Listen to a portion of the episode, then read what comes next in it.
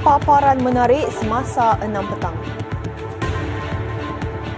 Kementerian Komunikasi dan Digital mengesahkan menerima aduan daripada pengguna aplikasi TikTok.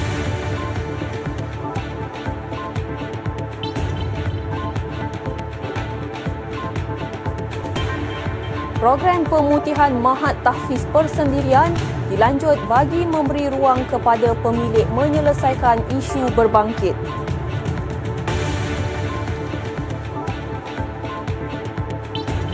Pelaksanaan subsidi bersasar langkah terbaik memastikan bantuan sampai kepada golongan memerlukan.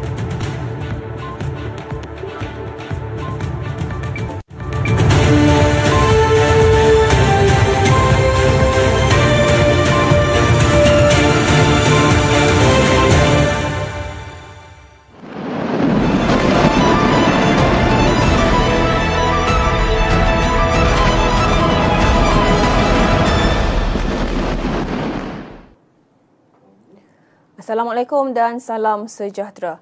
Perdana Menteri Datuk Seri Anwar Ibrahim bertemu Presiden Turki Recep Tayyip Erdogan hari ini sebelum menamatkan lawatan kerja dua harinya ke negara itu. Antara topik utama yang menjadi intipati pertemuan berkenaan adalah berkaitan konflik di Gaza yang semakin hari semakin meruncing. Perdana Menteri beberapa kali menegaskan pendirian termasuk mengulangi komitmen Malaysia untuk bersolidariti dengan rakyat Palestin. Terdahulu Perdana Menteri bertemu Menteri Kewangan Turki Mahmet Simsek di Hotel Shangri-La sebelum bertemu Menteri Luar Turki Hakan Fidan dan Pengarah Pertubuhan Perisikan Kebangsaan Turki Ibrahim Kalin pada sebelah pagi. Datuk Seri Anwar dijadual akan berlepas ke Mesir dalam masa terdekat untuk mengadakan pertemuan dengan Presiden Mesir Abdul Fattah LCC.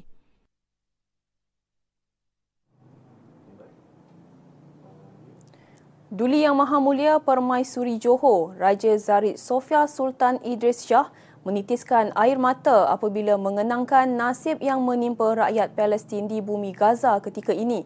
Baginda yang juga Chancellor Universiti Teknologi Malaysia UTM berkenan berangkat ke Majlis Ramah Mesra bersama pelajar Palestin di universiti berkenaan. Pada majlis itu, beberapa pelajar Palestin turut mengambil peluang untuk berkongsi cerita dengan baginda. Baginda juga memuat naik hantaran terbaru di media sosial sebagai tanda solidariti demi penduduk Gaza. Seramai 31 pelajar dari Palestin ketika ini sedang mengikuti pengajian mereka di UTM peringkat sarjana muda, sarjana dan doktor falsafah.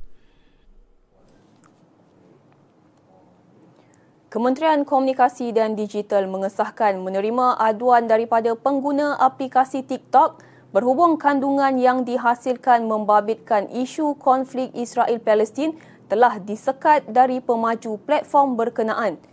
Menterinya Fahmi Fazil berkata, isu itu berbangkit apabila pengguna mendapati kandungan yang dihasilkan mereka mempunyai perkataan seperti Hamas termasuk beberapa perkataan lain diturunkan secara automatik oleh pihak terbabit.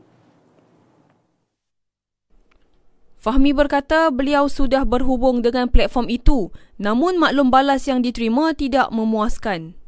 Beliau berkata demikian pada sidang media selepas menghadiri Perhimpunan Solidariti Freedom for Palestine di Dataran Merdeka hari ini. Katanya pihaknya juga akan mengadakan satu sesi taklimat bersama pengarang-pengarang media bagi membincangkan perkara berkaitan dalam minggu ini. Dalam pada itu, Fahmi memaklumkan beliau sendiri juga ada menerima mesej kononnya daripada pihak Meta berhubung sekatan pada kandungan berkaitan solidariti Namun mesej yang diterima itu didapati tidak benar.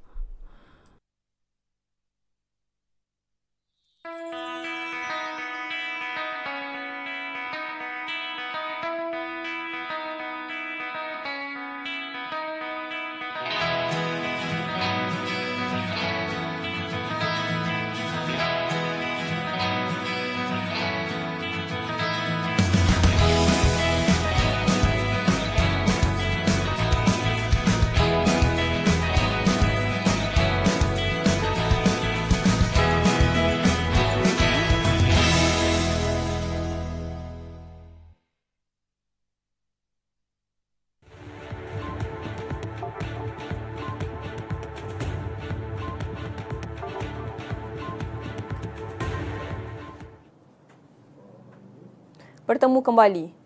Pelaksanaan subsidi bersasar terhadap sesuatu barangan atau perkhidmatan adalah langkah terbaik bagi memastikan bantuan sampai kepada golongan sasar. Itu adalah kata-kata Timbalan Menteri Kewangan II Steven Sim Chi Kiong mengenai usaha kerajaan berhubung bersubsidi bersasar tidak lama lagi. Tambahnya, pendekatan itu juga dapat mengelakkan ketirisan seperti yang berlaku sebelum ini apabila bukan warga negara mengambil kesempatan dengan turut menikmati subsidi hingga menyebabkan kerugian kepada negara. Chi Kiang turut memberi jaminan bahawa subsidi bersasar itu tidak akan membebankan 90% rakyat Malaysia. Bagaimanapun beliau berkata pelaksanaan kaedah itu akan dibuat secara berfasa di samping merangka strategi dan kajian supaya impaknya tidak membebankan majoriti rakyat. Terdahulu Menteri Ekonomi Rafizi Ramli memaklumkan kerajaan menjangkakan program subsidi bersasar akan dapat dilaksanakan sepenuhnya bermula tahun depan. Beliau berkata demikian dalam sidang media selepas program Kampung Siaga 221 Angkatan Pertahanan Awam Malaysia APM di Kampung Bukit Teh siang tadi. Kementerian Perdagangan Dalam Negeri dan Kos Sara Hidup KPDN komited tambah baik inisiatif program Jualan Rahmah sebagai usaha memastikan manfaatnya terus dinikmati. Pemangku menterinya Dato' Armizan Muhammad Ali berkata, Usaha berkenaan termasuk merintis program Pasar Rahmah bagi memperluas konsep penganjuran jualan rahmah selaras dengan manifestasi kerajaan mengurangkan kos sara hidup rakyat. Beliau berharap komitmen menambah baik inisiatif program itu dapat dilakukan menerusi peruntukan tambahan berjumlah 150 juta ringgit yang seperti mana diumumkan Perdana Menteri Datuk Seri Anwar Ibrahim pada pembentangan belanjawan 2024 baru-baru ini. Kementerian Kesihatan Malaysia melancarkan modul latihan perkhidmatan kesihatan mental serta sokongan psikososial semasa krisis dan bencana MHPSS. Menterinya Dr. Zaliha Mustafa berkata, modul tersebut dibangunkan bagi melatih anggota kesihatan termasuk pakar perubatan keluarga, pegawai perubatan dan paramedik di klinik kesihatan seluruh negara. Jelas Dr. Zaliha sekurang-kurangnya satu pasukan MHPSS diwujudkan di setiap daerah dan setiap hospital bagi mengukuhkan kemahiran pengurusan krisis dalam kalangan anggota kesihatan. Dalam pada itu, kementerian turut memperkenalkan MyMinda sebagai satu komponen baru dalam aplikasi MySejahtera. Ia terdiri daripada saringan minda sihat, sumber psikopendidikan dan akses kepada talian bantuan psikososial. Dr. Zaliha berharap melalui inisiatif ini, informasi dan intervensi awal psikososial dapat dicapai di hujung jari sahaja. Beliau berkata demikian semasa merasmikan sambutan Hari Kesihatan Mental Sedunia 2023 peringkat kebangsaan di The Curve Damansara siang tadi.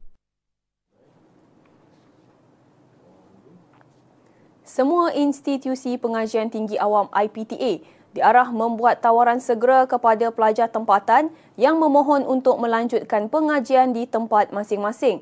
Menteri Pendidikan Tinggi Datuk Seri Muhammad Khalid Nordin berkata, ia berikutan terdapat banyak kekosongan tempat di universiti terbabit bagi sesi akademik 2023-2024. Supaya dengan kekosongan yang ada, dengan izin pengurusi lembaga pengarah, dengan Timbalan Naib Chancellor yang menjalankan tanggungjawab sebagai Naib Chancellor, kita boleh tawarkan kepada pelajar yang kadar kelulusannya cukup makan untuk menyertai dan masuk ke kampus ini.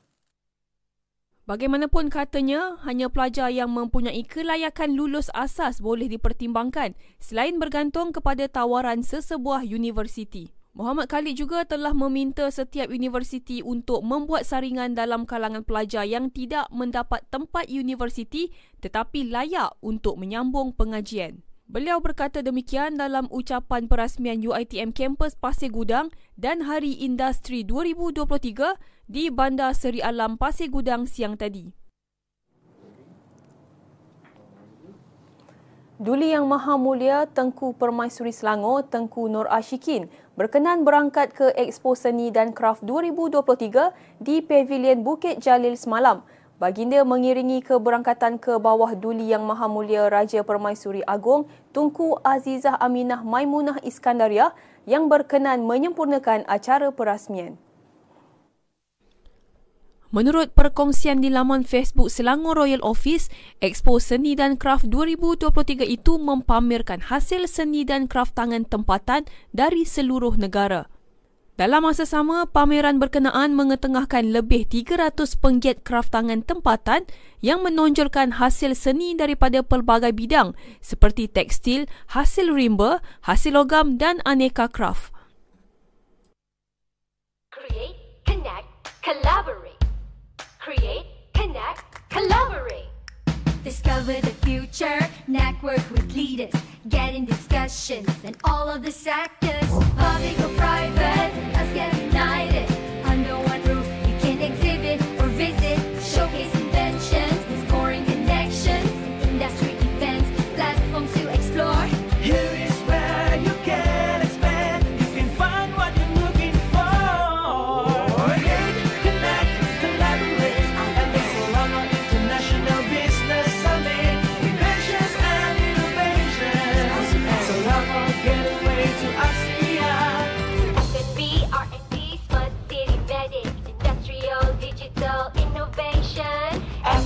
R&D, smart city vetted, industrial, digital innovation.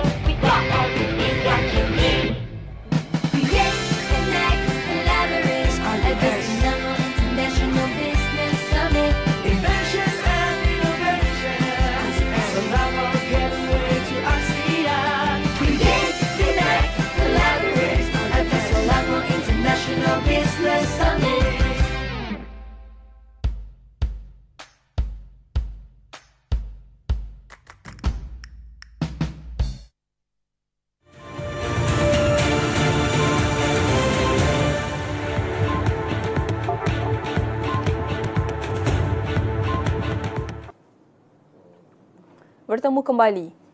Program pemutihan Mahat Tahfiz Persendirian dilanjut bagi memberi ruang kepada pemilik menyelesaikan beberapa isu khususnya melibatkan pihak berkuasa tempatan PBT. Datuk Menteri Besar Datuk Seri Amiruddin Syari berkata, lanjutan sehingga akhir tahun depan itu dibuat supaya institusi pendidikan terbabit mendapat pensijilan mengikut garis panduan ditetapkan. Masa ketika pandemik dan sebagainya ada beberapa talanjutan kita berikan sebab nak beri ruang. InsyaAllah kita akan follow up daripada masa ke semasa. Uh, dan sebahagian besar daripada urusan-urusan tu dah selesai saya kira. Iaitu daripada segi kesihatan, daripada segi bomba agak panjang, daripada segi uh, bangunan. Hanya di, di yang terakhir ialah PBT dan PBT sedang meneruskan ataupun menyelesaikan satu persatu. Alhamdulillah saya rasa uh, masanya kita lanjutkan lagi sampai akhir tahun depan dah silap saya untuk kita uh, berikan masa lagi sebab sebagainya bukan salah mereka sebagainya kerana kebenaran di pihak majlis tu mungkin ada delay sikit sebab perlu melalui beberapa proses uh, proses tertentu. Jelas Datuk Menteri Besar hal berkenaan kadangkala membabitkan proses pengalihan zon yang dijangka akan mengambil masa sebelum PBT melihat secara menyeluruh. Beliau berkata demikian dalam sidang akhbar selepas merasmikan majlis sambutan 40 tahun Jubli Delima Pusat Pendidikan Hafiz semalam. Sebut sahaja badminton, sudah tentu nama legenda Allahyarham Datuk Sidi Abdullah Kamar akan terlintas di fikiran sebahagian rakyat Malaysia. Mulai 1 November, orang ramai boleh ke galeri anak-anak Sidi yang akan dibuka di Muzium Sultan Alam Shah. Exko Perumahan dan Kebudayaan Borhan Aman Shah berkata, pameran yang berlangsung selama enam bulan itu akan mempamerkan koleksi trofi serta pingat dimenangi Datuk Misbun, Datuk Seri Jailani dan Datuk Rashid. Ah, percuma. Yang ini kita nak sebenarnya tujuan kita selain mengenang uh, sejarah anak Selangor yang belum akan dapat di mana-mana pun uh, bermusyarat dengan uh, Datuk Jalan uh, Datuk Misbun dan Datuk Sri Jelani dan mereka bersetuju dan dah serah pada kita pun. Jadi kita ada tiga kategori. Satu pinjaman, serahan sementara dan satu lagi dipanggil hadiah ataupun di di di apa? Diberikan sumbangan kepada muzium. Beliau berkata demikian dalam sidang media selepas Majlis Penyampaian Anugerah Seni Budaya Selangor 2023 Shah Alam semalam. Pada majlis itu, Seniwati Datuk Fauziah Nawi dinobatkan sebagai penerima Anugerah Seni Budaya Selangor dengan membawa pulang wang tunai RM3,000 beserta piala dan sijil. Anugerah Penggiat Seni dimenangi Persatuan Seni Silat Cekak Pusaka Ustaz Hanafi Selangor dan Anugerah Sinar Seni oleh Pengasas Pertubuhan Kesenian serta Kebudayaan Masyarakat India Arnalini. Anugerah Pemangkin Seni Budaya dirangkul Muhammad Faizal Nawani yang menyumbang kepada peningkatan usahawan seni dan kraftangan kebudayaan di Sabak Bernam. Kesemua pemenang membawa pulang wang tunai RM1,000, trofi serta sijil. Majlis Perbandaran Ampang Jaya MPAJ berjaya merangkul, merangkul enam anugerah pada Majlis Persada Inovasi Perkhidmatan Awam Negeri Selangor 2023 di Expo Penyelidikan, Pembangunan dan Inovasi menerusi sidang kemuncak perniagaan antarabangsa Selangor SIBS 2023. Bertempat di Pusat Convention Kuala Lumpur, antara kejayaan MPAJ adalah dinobatkan Johan kategori Inovasi Sosial memenangi anugerah projek inovasi hybrid terbaik, projek inovasi primer terbaik dan dokumentasi terbaik. Inovasi yang kita yang paling banyak yang premium kita menang adalah yang telah dibuat oleh uh, COB lah. Eh inovasi yang kita perkenalkan adalah satu alat uh, untuk mengeluarkan kereta lah daripada uh, kawasan-kawasan uh, yang uh, ber apa kawasan-kawasan yang ada kenderaan buruk dan sebagainya. So kita come out dengan satu alat di mana kita boleh hijack uh, kenderaan tersebut untuk keluarkan daripada kawasan-kawasan berserata dan sebagainya. Dengan kemenangan itu, MPAJ berjaya membawa pulang wang tunai berjumlah RM34,500. Pada majlis sama, Majlis Perbandaran Kelang MPK dan Platform Selangor turut menjadi juara kategori inovasi sosial dan anugerah persembahan video terbaik.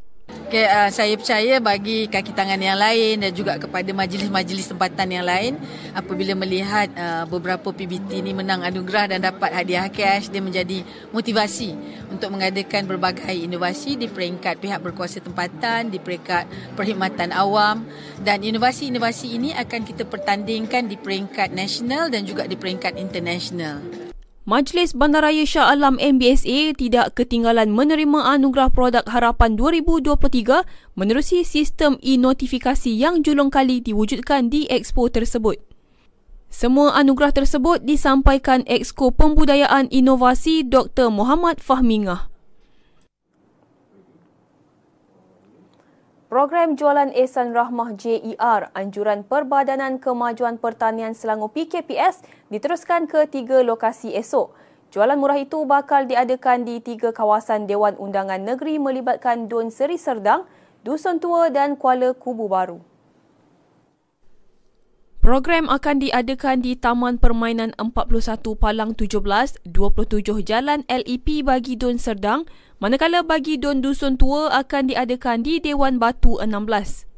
Bagi Dun Kuala Kubu Baru pula akan diadakan di Dewan Orang Ramai Kampung Cuang Rasa. Lokasi terkini JER seluruh negeri boleh disemak di Facebook rasmi PKPS.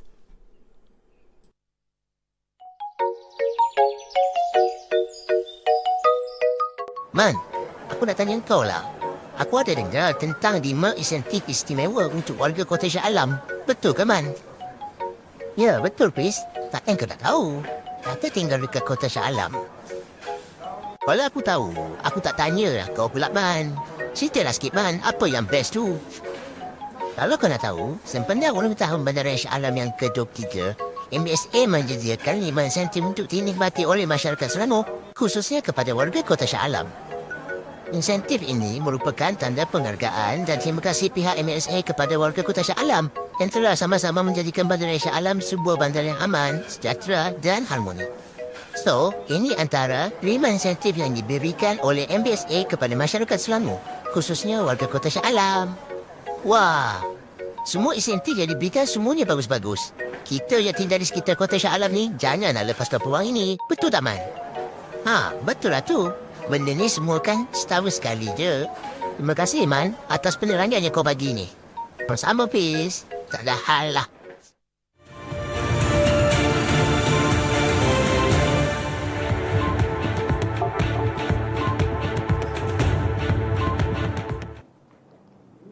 Bertemu kembali. Seorang bapa dan teman wanitanya mengaku bersalah di Mahkamah Session Johor Bahru hari ini atas pertuduhan melakukan pengabaian terhadap anak kandungnya berusia 7 tahun sekitar Julai hingga 12 Oktober lalu. R. Tayalan berusia 37 tahun dan K. Mageswari berusia 26 tahun didakwa secara bersama dengan niat melakukan pengabaian hingga menyebabkan kanak-kanak lelaki itu mengalami kekurangan zat makanan atau malnutrisi. Mereka didakwa melakukan kesalahan itu mengikut Seksyen 31 kurungan 1 kurungan A Akta Kanak-Kanak 2001 yang boleh dihukum di bawah seksyen sama dan dibaca bersama Seksyen 34 Kanun Kesiksaan yang membawa hukuman denda tidak lebih RM50,000 atau penjara maksimum 20 tahun atau kedua-duanya jika sabit kesalahan. Sementara itu, Mageswari yang tidak bekerja mengaku tidak bersalah atas satu lagi pertuduhan mencederakan kanak-kanak itu dengan cara yang mungkin akan menyebabkan kecederaan fizikal di bahagian tangan kanan. Mahkamah turut menetapkan 21 November depan bagi tarikh sebutan semula bagi kedua-dua kes dan lantikan peguam.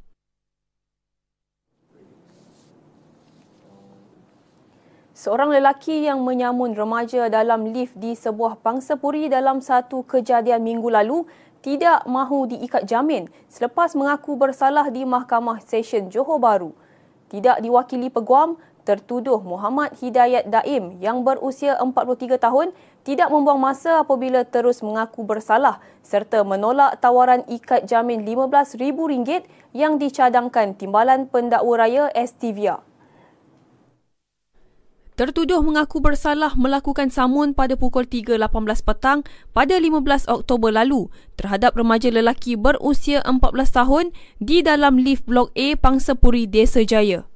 Selepas tertuduh menyatakan tidak mahu diikat jamin, mahkamah bagaimanapun memerintahkan 20 November depan sebagai tarikh sebutan fakta dan jatuh hukum. Muhammad Hidayat didakwa mengikut Seksyen 392 Kanun Kesiksaan yang memperuntukkan hukuman penjara sehingga 14 tahun dan boleh dikenakan denda atau sebatan jika sabit kesalahan.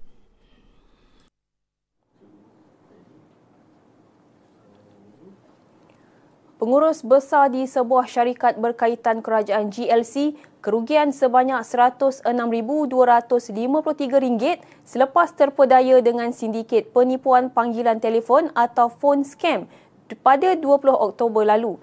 Ketua Polis Pahang Datuk Seri Yahya Osman berkata, lelaki berusia 45 tahun itu menerima panggilan daripada suspek yang mendakwa sebagai pegawai polis dari Pusat Respons Scam Kebangsaan NSRC dengan alasan data peribadi mangsa telah bocor selain bertanyakan mengenai penggunaan kad kredit. Beliau berkata mangsa mula menyedari ditipu selepas mendapati wang simpanan daripada dua akaun bank miliknya berjumlah RM106,253 telah lesap. Difahamkan mangsa telah membuat laporan polis di Ibu Pejabat Polis Daerah Bentong semalam dan kes berkenaan disiasat mengikut Seksyen 420 Kanun Kesiksaan kerana menipu. Sementara itu, Yahya menasihati orang ramai supaya tidak memberikan butiran peribadi seperti nombor akaun untuk tujuan siasatan secara sewenang-wenangnya. Aku tengok muka kau ni penas macam je. Mana tak penat ya, Man? Sejam lebih aku ada jam nak datang sini tadi. Alah, kesiannya. Lepas ni, kau tak perlu nak hadap jam lagi dah. Kita naik je BRT. Tak lama lagi, perkhidmatan BRT akan diperluaskan lagi ke seluruh Maklang. Wah, setia zaman. Ni baru betul. Tak ada dah lepas ni kita nak kena hadap jam lagi dah. Ya, betul Fiz. Itu antara yang diumumkan oleh Kerajaan Perpaduan dalam RMK 12 baru-baru ni. Banyak lagi perkara menarik yang diumumkan untuk RMK 12 ni. Ini antara perkara yang diumumkan pada RMK 12 pada tempoh hari. Terbaik, Rahman. Tak sia-sia aku ada kawan yang up to date macam kau ni. Ah, pandailah kau. Perkara baik, kita kena beritahu. Tak itu? Ya, betul tu. Terima kasih banyak-banyak, Man. Aku gerak dulu, ya. Ada urusan nak kena selesaikan ni. Sama-sama. Okey, peace.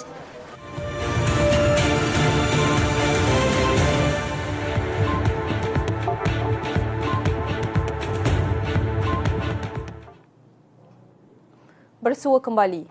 Jaguh pimpong lelaki negara Chi Chao Ming memulakan perlawanan pertama Sukan Para Asia Hangzhou 2022 dengan langkah kanan selepas menewaskan pencabar dari Filipina, Sultan Linat.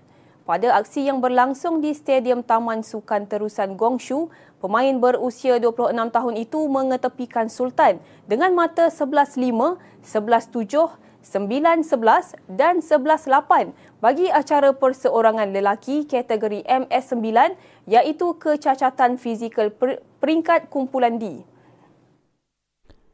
Chao Ming dijadual bertemu pemain tuan rumah Fan Yufei esok. Dalam pada itu, satu lagi wakil negara, Brady Chin, yang berentap dalam acara sama dalam kumpulan B, menerima nasib berbeza apabila kalah kepada pemain Cina, Zhao Yiqing dengan mata 8-11, 9-11, 11-7 dan 3-11. Brady dijadualkan bertemu pencabar dari Jepun, Eber Hayuma, dalam perlawanan kedua kumpulan B. Satu lagi wakil negara yang berentap dalam acara perseorangan lelaki acara MS11 kecacatan fizikal iaitu Jennatul Fahmi Ahmad Jennah turut akur kepada kehebatan lawan Chen Po Yin dengan mata 4-11, 5-11 dan 9-11 dari Taiwan dalam aksi kumpulan A. Jennatul Fahmi seterusnya akan membuat perhitungan dengan pemain Hong Kong Soi Ming Fai juga dijadualkan esok. Pemain perseorangan profesional negara Lizzie Jia selangkah untuk melakar kejuaraan kedua musim ini apabila mara ke final terbuka Denmark 2023 di Odense semalam. Pemain perseorangan profesional negara Lizzie Jia selangkah untuk melakar kejuaraan kedua musim ini apabila mara ke final terbuka Denmark 2023 di Odense malam. Juara terbuka Arctic yang kini menghuni ranking ke-11 dunia itu melangkah ke pusingan akhir selepas menyingkirkan Liu Chu Yi dari Hong Kong 21-15, 21-17 di separuh akhir. Pemain kelahiran Kedah itu akan membuat perhitungan dengan Weng Hong Yang dari China yang mengetepikan rakan senegara Shi Yu Qi 21-14, 21-19 dalam satu lagi saingan separuh akhir. Mengiringi Zija gandingan Aaron Chia So Wei Yi yang terpaksa bermandi peluh sebelum mengecewakan wakil tuan rumah Kim Asrup Anders Karup Rasmussen 16-21, 21-15, 21-15 untuk mara ke final. Juara dunia 2022 di ranking keempat itu bakal membuat perhitungan dengan wakil Indonesia Muhammad Syahibul Fikri Bagas Maulana bagi memburu gelaran juara terbuka Denmark.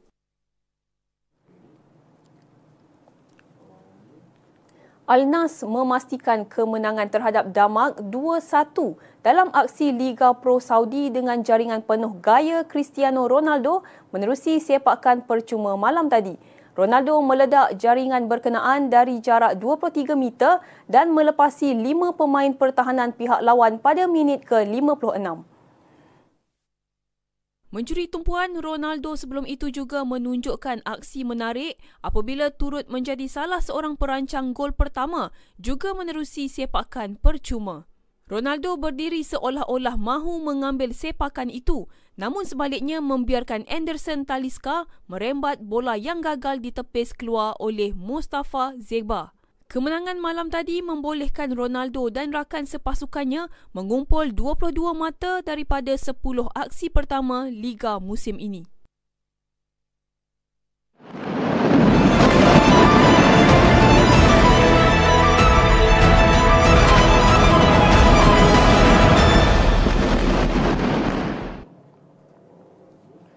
Sekurang-kurangnya 1,661 kanak-kanak terkorban dalam tempoh dua minggu akibat kekejaman Israel ekoran siri pengeboman di bumi Palestin sejak 7 Oktober lalu.